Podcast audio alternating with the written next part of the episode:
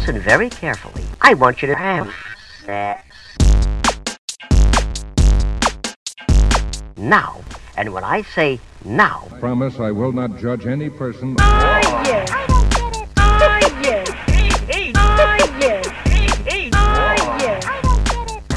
Cześć, z tej strony Nat, czyli Twoja zaufana sekspertka, a to jest Nat i Seks. Podcast o tym, że życie jest zbyt krótkie na kiepski seks. Odcinek 38. Orientacja seksualna i orientacja romantyczna. Hej, hej! Miło mi znów gościć w Twoich dziurkach usznych i mam nadzieję, że cieszysz się na to spotkanie tak samo jak ja. Zdaję sobie sprawę, że dzisiejszy odcinek może być dla niektórych osób nieco wywrotowy, więc zanim przejdę do tematu głównego, tradycyjnie chciałabym poprosić Cię o zasubskrybowanie tego podcastu gdziekolwiek lubisz słuchać, udostępnienie go komuś, komu mógłby się spodobać, a jeśli czujesz się wyjątkowo hojnie, możesz wesprzeć moją działalność mikrodonacją w serwisie Kofi. Link znajdziesz w opisie odcinka. Jeżeli słuchasz tego podcastu w ostatnim tygodniu lutego, masz jeszcze szansę zapisać się na moje marcowe warsztaty. Właściwie, jeśli słuchasz go na początku marca, też jeszcze masz szansę, dlatego że 3 marca spotkamy się na warsztatach dotyczących erotycznej osobowości, a 17 na warsztatach Zrozumieć Libido. Zaczęłam też oferować udział w warsztatach połączone z indywidualnymi konsultacjami, więc jeżeli chcesz poprzyglądać się swojej seksualności w moim towarzystwie, możesz zarezerwować taki pakiet. Dziś postanowiłam poruszyć temat orientacji seksualnej i romantycznej, dlatego że zauważyłam, że jest to kwestia, z którą wiele osób doświadcza trudności, zwłaszcza gdy odczuwają jakąś niepewność związaną ze swoim przeżywaniem seksualności czy romantyczności. Na przykład wtedy, kiedy ich fascynacje erotyczne czy romantyczne nie do końca pokrywają się ze sobą czy z rzeczywistymi działaniami. Aby uprościć, bardzo często spotykam się z taką sytuacją, że piszą do mnie osoby biseksualne, które w jakiś sposób czują, że zdradzają swoją orientację, wchodząc w relacje romantyczne wyłącznie z osobami jednej z preferowanych przez nich płci, czasem opisując swoje doświadczenie, jakby zdradzały swoją orientację. Czasem łączy się to z postrzeganym przez te osoby rozmijaniem się ich zainteresowań seksualnych z obszarem romantycznym, czyli z kim autentycznie chcą tworzyć relacje.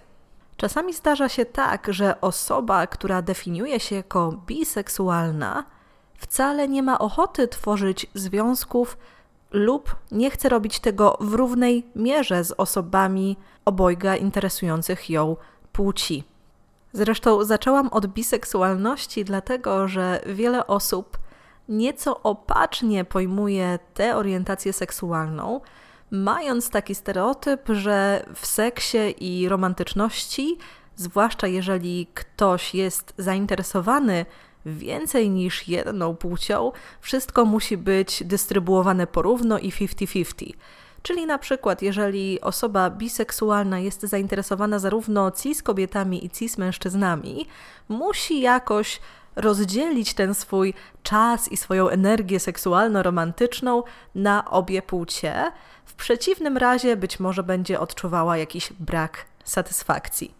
Od razu chciałabym więc podkreślić, że to, jak odczuwamy w danym momencie swoją orientację seksualną i swoją tożsamość płciową, nie jest w jakikolwiek sposób uważniane lub unieważniane przez podejmowane przez nas działania, bo możemy o sobie wiedzieć, że jesteśmy osobami biseksualnymi, ale mieć kontakty seksualne i romantyczne z osobami wyłącznie jednej płci, i to wcale nie będzie oznaczało, że ta biseksualność jest w jakiś sposób realizowana, uprawiana gorzej, czy lepiej, jeżeli rzeczywiście w istocie rozdzielamy ten swój czas romantyczny i seksualny na więcej niż jedną płeć. Sama jednak jestem zwolenniczką rozdzielania dwóch orientacji, które możemy mieć w życiu, mianowicie orientacji seksualnej i orientacji romantycznej. Jest to podział zaczerpnięty od społeczności aseksualnej, który jest poparty taką obserwacją, że w doświadczeniu wielu osób aseksualnych aseksualność wcale nie musi łączyć się z niechęcią tworzenia relacji romantycznych, wchodzenia w głębokie związki. Po prostu w tych związkach nie ma elementu seksualnego. Aby więc lepiej opisać swoje doświadczenie, do aspektu romantyczności zaczęto dodawać przedrostki, które wskazywałyby na kierunek romantycznego zainteresowania, czyli na przykład heteroromantyczność, biromantyczność, panromantyczność, homoromantyczność. Jest to, domyślam się, pewien przewrót myślowy, dlatego że nie jest tajemnicą, że funkcjonujemy w kulturze, która bardzo upraszcza temat przeżywania swojej seksualności i romantyczności, trochę chcąc i wmawiając nam, że są to rzeczy, które powinny się ze sobą pokrywać. Zapominamy jednak, jak komfortową sytuacją jest to, kiedy nasza orientacja seksualna i romantyczna się pokrywają. Bo nie da się ukryć, że taka świadomość w znacznym stopniu upraszcza budowanie relacji, nawiązywanie znajomości i takie ogólne funkcjonowanie w świecie, ale też przede wszystkim chyba w swojej głowie. Sama jestem osobą, u której te dwie orientacje się rozjeżdżają i to w znaczący sposób. Dlatego, że jestem osobą panseksualną, czyli czuję pociąg seksualny do osób niezależnie od ich tożsamości seksualnej czy płciowej, natomiast jestem też osobą heteroromantyczną i jako cis kobieta chcę wchodzić w relacje romantyczne wyłącznie z mężczyznami. Celowo nie mówię cis mężczyznami, dlatego że mam na myśli osoby, które w społeczeństwie funkcjonują jako mężczyźni, więc mogą to być zarówno osoby cis, jak i osoby transpłciowe. Pomyślałam też, że podzielę się swoją historią i tym, jak doszłam do tej wiedzy o sobie, bo nie była to wcale droga usłana różami i nie było to tak, że któregoś dnia obudziłam się i miałam to wszystko bardzo uporządkowane. Absolutnie nie, bo kiedy byłam nastolatką, to moja seksualność była dla mnie obszarem sporego zagubienia zwłaszcza połączona z tym, że chciałam tworzyć relacje romantyczne z chłopakami, ale miałam takie etapy, kiedy na przykład podobali mi się wyłącznie mężczyźni, i tutaj mówię głównie o osobach, które widywałam gdzieś w mediach czy nawet w otoczeniu. I nic dziwnego, że mężczyźni pojawili się jako pierwszy, zwłaszcza, że przymusowa, obowiązkowa heteroseksualność bardzo dobrze funkcjonuje w naszej kulturze i czy tego chcemy, czy nie, dla wielu osób jest takim benchmarkiem doświadczenia swojej seksualności czy swojej romantyczności, bo jest to wizja, wersja związku najczęściej widywana, najczęściej spotykana w kulturze i też przez nią w jakiś sposób aprobowana. Problem, i tutaj mówię w cudzysłowie, zaczął się wtedy, kiedy do tego miksu dołączyła erotyczna fascynacja kobietami. I też mam tutaj na myśli osoby gdzieś tam z mediów, czy osoby z najbliższego otoczenia. Poparty również takimi własnymi seksoerotycznymi eksperymentami z innymi kobietami. Wówczas zaczęłam zastanawiać się, czy skoro te doświadczenia i ta fascynacja są dla mnie takim obszarem dużej przyjemności, czy przypadkiem nie jestem lesbijką. Natomiast kolejna warstwa problemu przyszła wtedy, kiedy zaczęły mnie erotycznie fascynować osoby bardzo androgeniczne.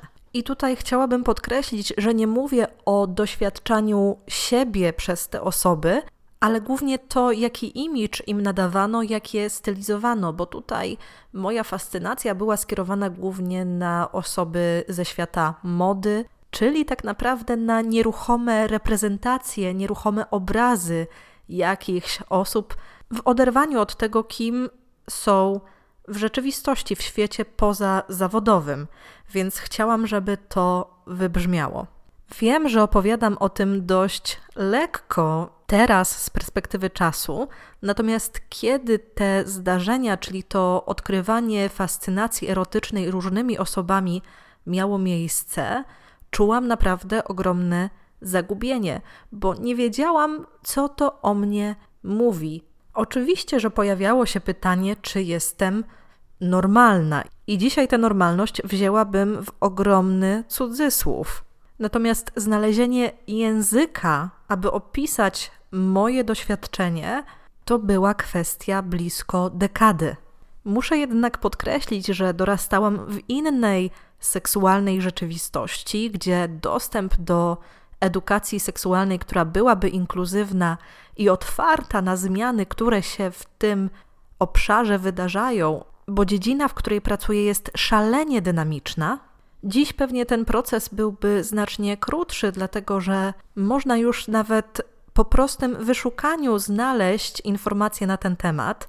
Mamy coraz więcej publikacji, które traktują o tożsamości seksualnej, tożsamości relacyjnej i to właśnie w sposób włączający podział na relację seksualną i romantyczną. Zresztą sama jakiś czas temu wzięłam udział w szkoleniu, w którym prowadząca dosłownie cytowała mój artykuł, który kilka lat temu napisałam w temacie rozdziału orientacji seksualnej i romantycznej, bez zaznaczania, czyimi słowami się posługuje, więc to było trochę niezręczne.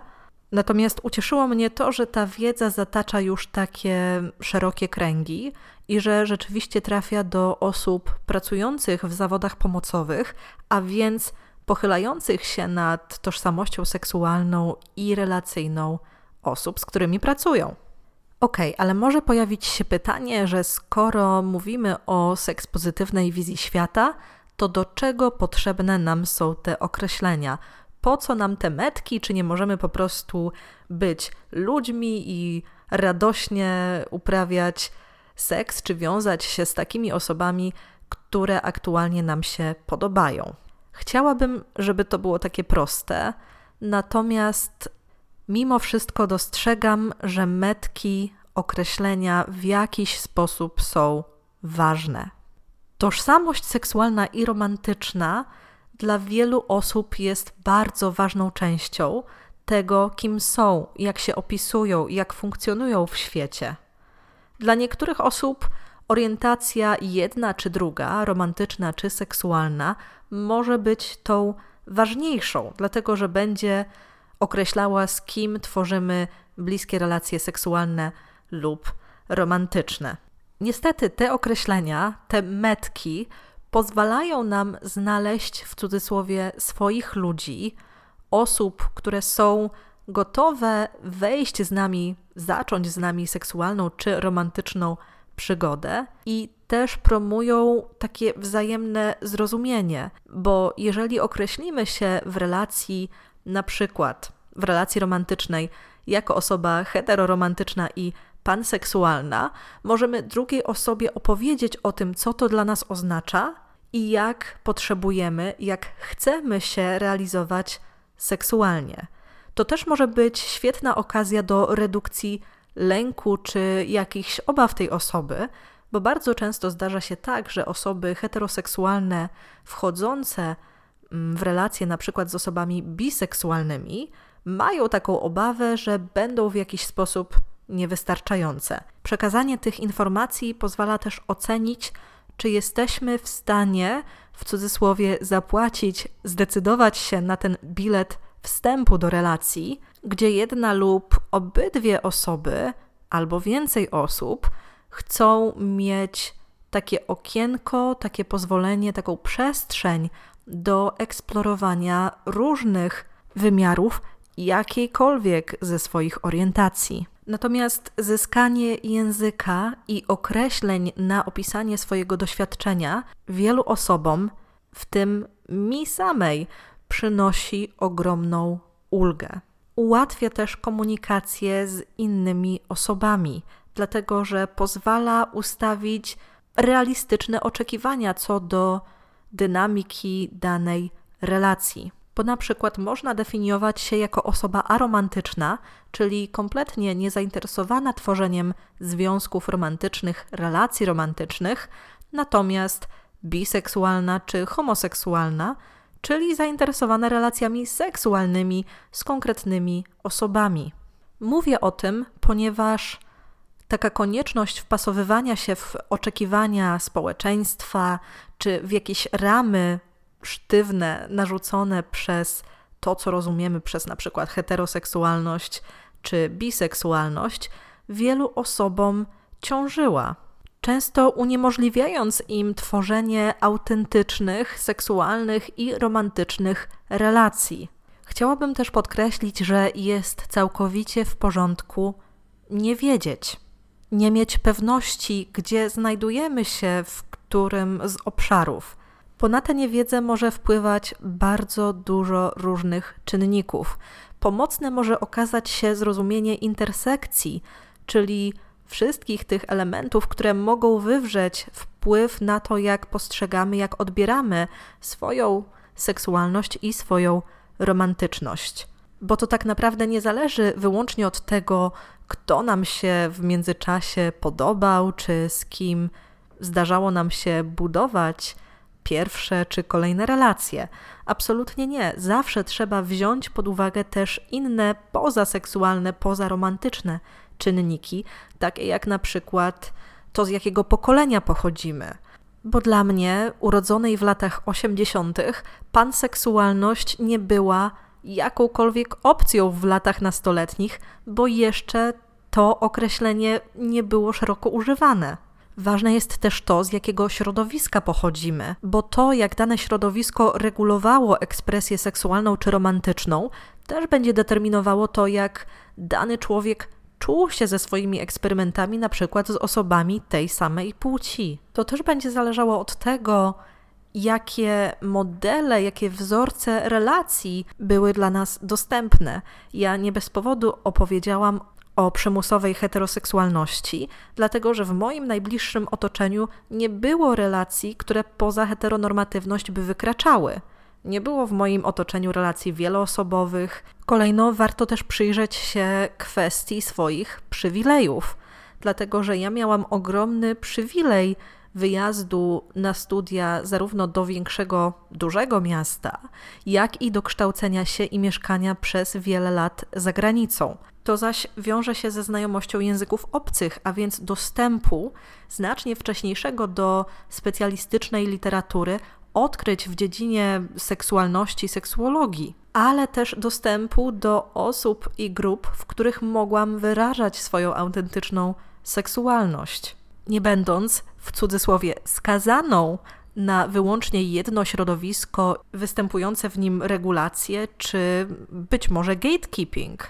I zdaję sobie sprawę, że są to doświadczenia niedostępne dla wielu osób, więc ten proces formowania wiedzy o sobie i samoakceptacji może wyglądać zupełnie inaczej, może być znacznie dłuższy i może być dużo bardziej konfundujący.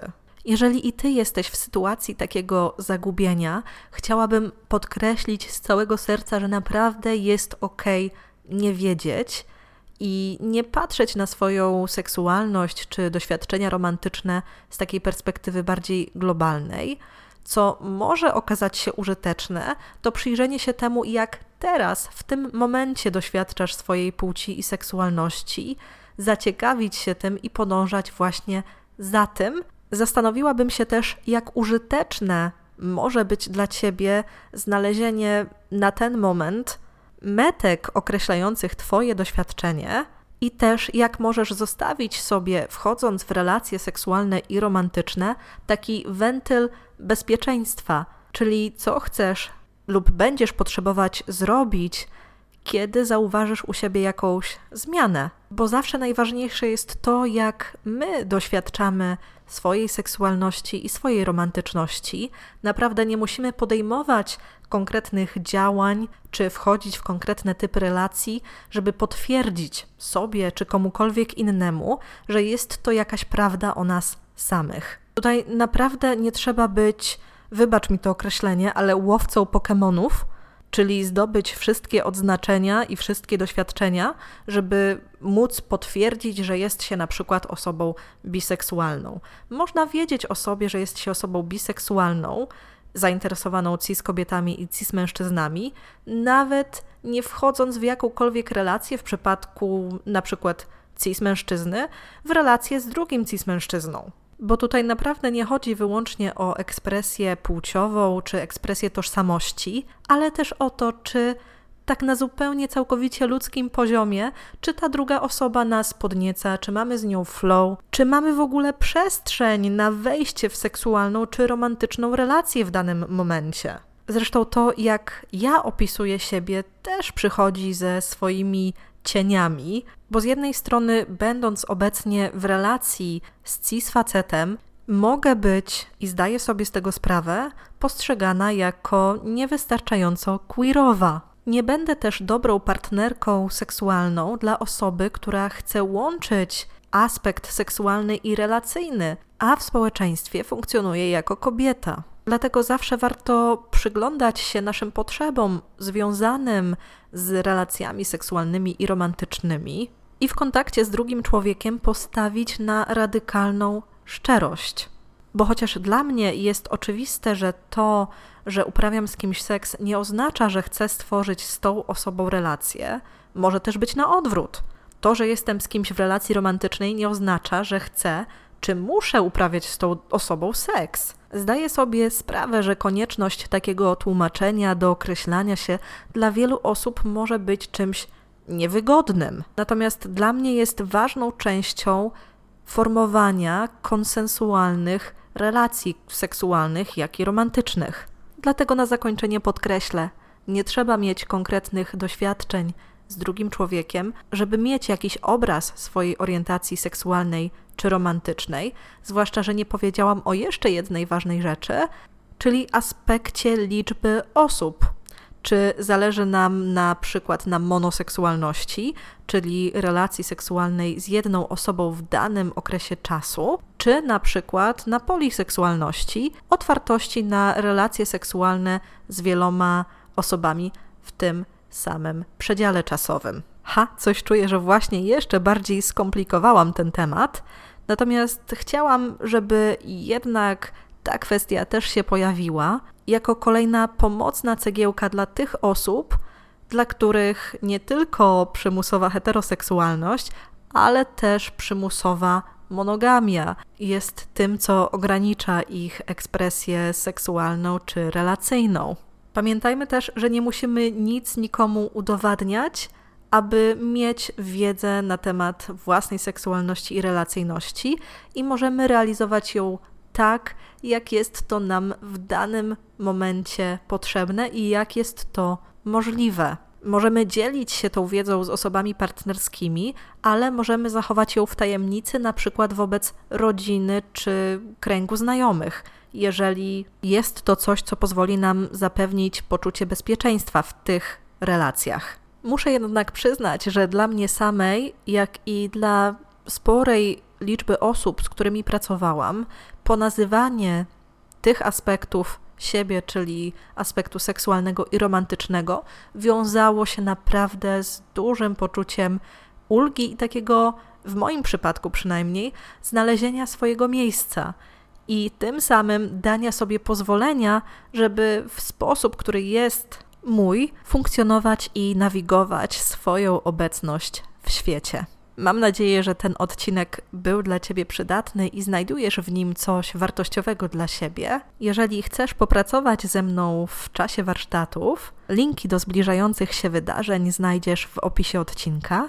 Możesz też skontaktować się ze mną pisząc na sexcastmałpa.proseksualna.pl Adres wkleję również w opisie odcinka. Wpadłam też na pomysł, aby w ramach Sexcastu odpowiadać na pytania osób słuchających, ale dopuszczając ich głosy do tej audycji.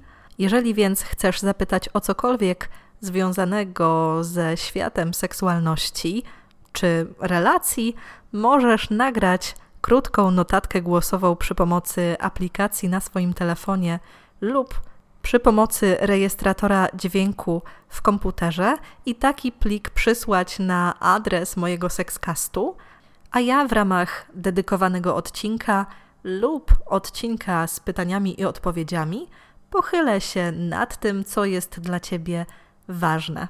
Nagrywając swoje pytanie, nie musisz się przedstawiać, ale miej gotowość usłyszenia swojego głosu w kolejnym lub jednym z kolejnych odcinków podcastu. Mam nadzieję, że ta formuła będzie dla Ciebie interesująca, bo dla mnie perspektywa dopuszczenia głosów innych osób do tego podcastu właśnie w taki sposób jest bardzo, bardzo ekscytująca, więc mam nadzieję, że mi w tym pomożesz. Tymczasem życzę Ci wszystkiego seksownego i do usłyszenia już wkrótce. Pa!